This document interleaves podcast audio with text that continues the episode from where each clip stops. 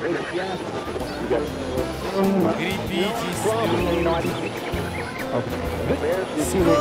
лето, и всем от этого теплее.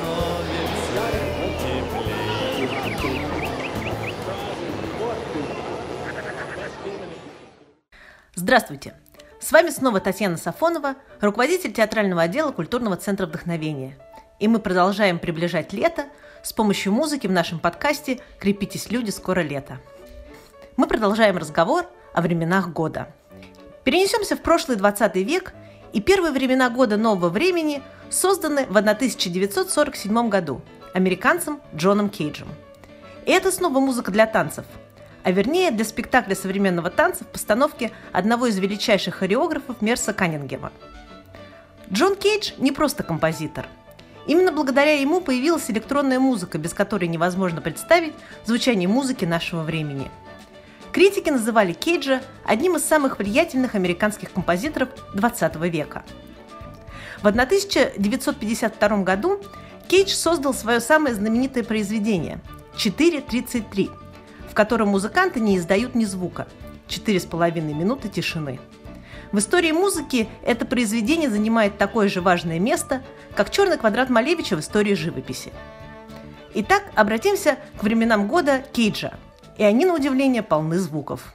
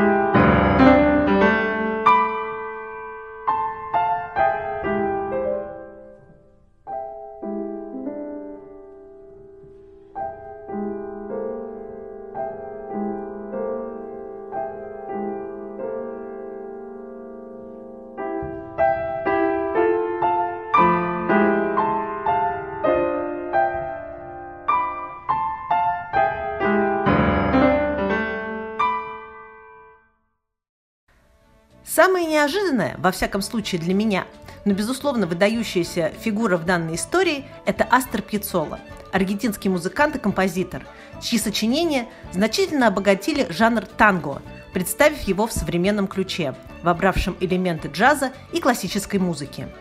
Астер Пьяццола – родоначальник стиля, получившего название «танго нуэво» – «новое танго». На родине в Аргентине он известен как «Эль Гран Астор» – «Великий Астор». Цикл из четырех танго по-русски принято называть «Времена года в Буэнос-Айресе». Вот что рассказывает об этом цикле Илья Йов, руководитель камерного оркестра «Дивертисмент» из Санкт-Петербурга. Настоящее название этого произведения Пьяцолы на русский язык непереводимо. По-испански это звучит так – «Cuatro estaciones porteñas». Портенья – так называют себя жители одного единственного города в мире – Буэнос-Айреса – и это не просто житель города, это вполне определенный житель города. Человек из среднего класса, не богатый, но и не бедный. Человек, который каждый день ходит на работу, обеспечивает себя и свою семью собственным трудом. Ему знакомы тяготы жизни, но и отдыхать он тоже умеет. По сути дела, название танго «Примавера Портеньо» должно быть переведено примерно так. Весна, увиденная жителем Буэнос-Айреса, человеком обычным, небогатым, трудящимся и знающим толк в танго. А мы послушаем отрывок «Верано Портеньер» «Лето в Буэнос-Айресе».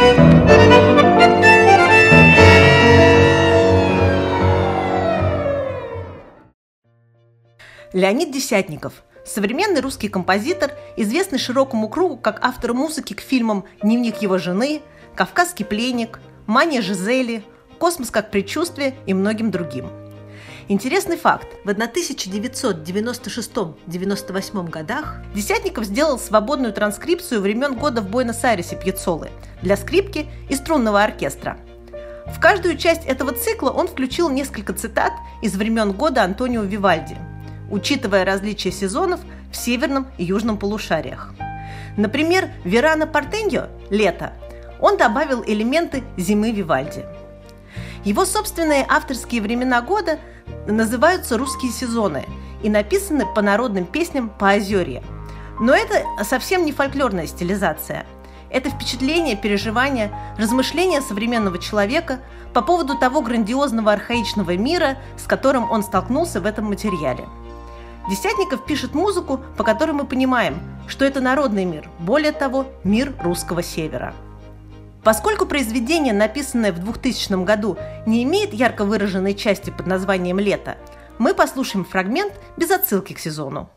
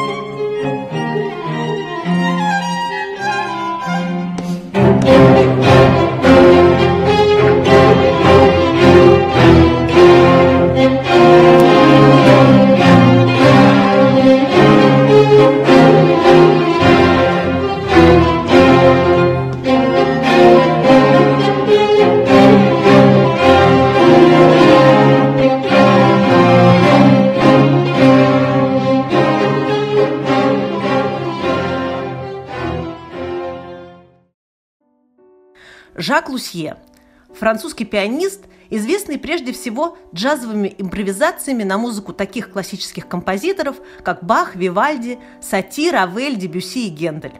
Вот и времена года Лусье – это джазовая импровизация, вдохновленная классическими произведениями. Мы послушаем «Лето», а вот чья музыка лежит в основе, попробуйте догадаться –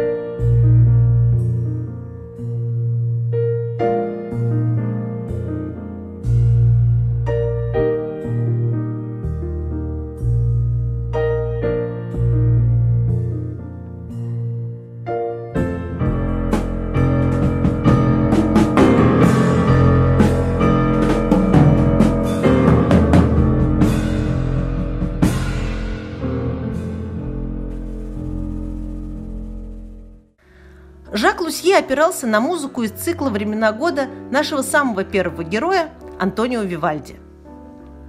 И в финале нашего разговора я хочу обратиться к фигуре одного из величайших современных композиторов, музыковеда и философа Владимира Ивановича Мартынова. Помимо огромного количества музыкальных произведений и киномузыки, в том числе к фильмам Михаил Ломоносов, «Холодное лето 53-го», Николай Вавилов, «Остров», Владимир Мартынов совершил переворот музыкальной философии.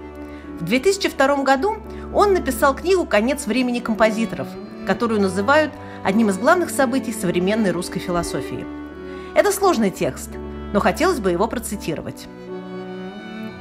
Прежде чем говорить о проблеме конца времени композиторов, необходимо избавиться от весьма распространенного ныне заблуждения, заставляющего видеть в композиторском творчестве и в композиторской продукции единственное мыслимое, максимально полное и исчерпывающее осуществление возможностей музыки. Времена года Мартынова – это не о смене сезонов календарного года, а о смене периодов в истории концертной композиторской музыки. Каждый сезон – представлен фигурой определенного композитора. Весна – это 18 век Вивальди, с которого начались публичные концерты.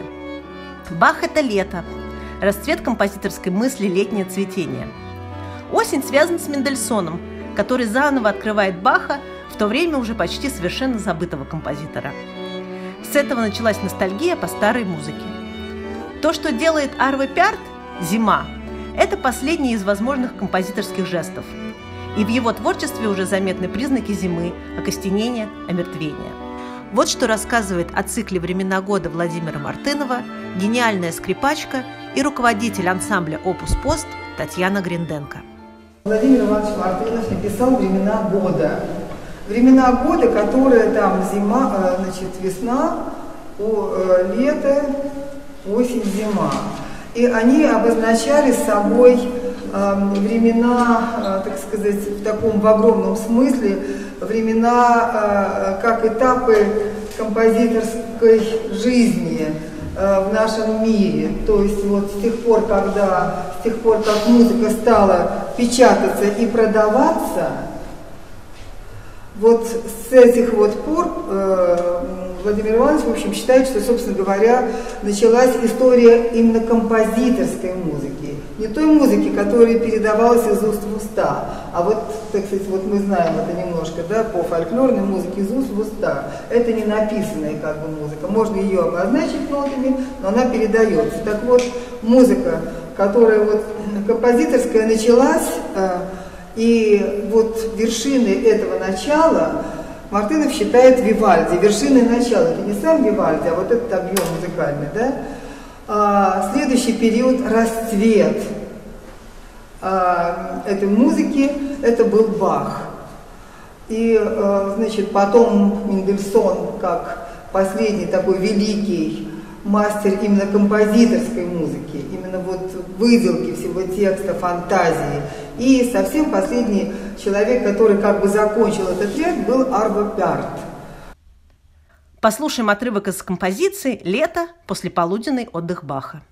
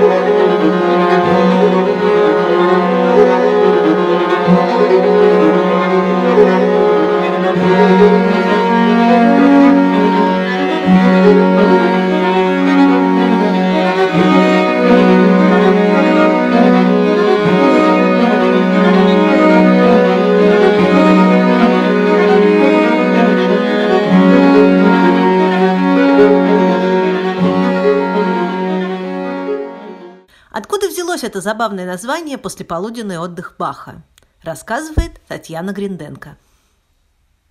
У Баха был большой дом и было невероятное количество детей. И вот один из его сыновей, дождавшись, пока отец пойдет отдыхать после обеда, любил поспать, он ходил в дальнюю комнату, открывал один из инструментов и играл, э, у нас называется период, в общем, музыкальный некий текст, но без конца. То есть вот конца не было, да, он зависал. Бах, который это слышал, и будучи, конечно, музыкальным, таким вот музыкальным гением, не мог этого допустить. И все его сыновья видели, как он страшно мучился, потом все-таки вставал, шел, подходил к этому инструменту и играл конец. И вот именно вот э, этому событию посвящено было сочинение, которое называется «Послеполуденный отдых Баха». И вот так, замкнув круг, мы заканчиваем знакомство с классической музыкой, вдохновленной тремя месяцами года – июнем, июлем и августом. А в следующем, более легкомысленном выпуске вы услышите. Я так хочу, чтобы лето не кончалось, чтобы оно за мной мчалось, судьбу жара июль Ночи такие звездные. Не было печали, просто уходило лето. Не было разлуки месяц по календарю. Мы с тобой не знали сами, что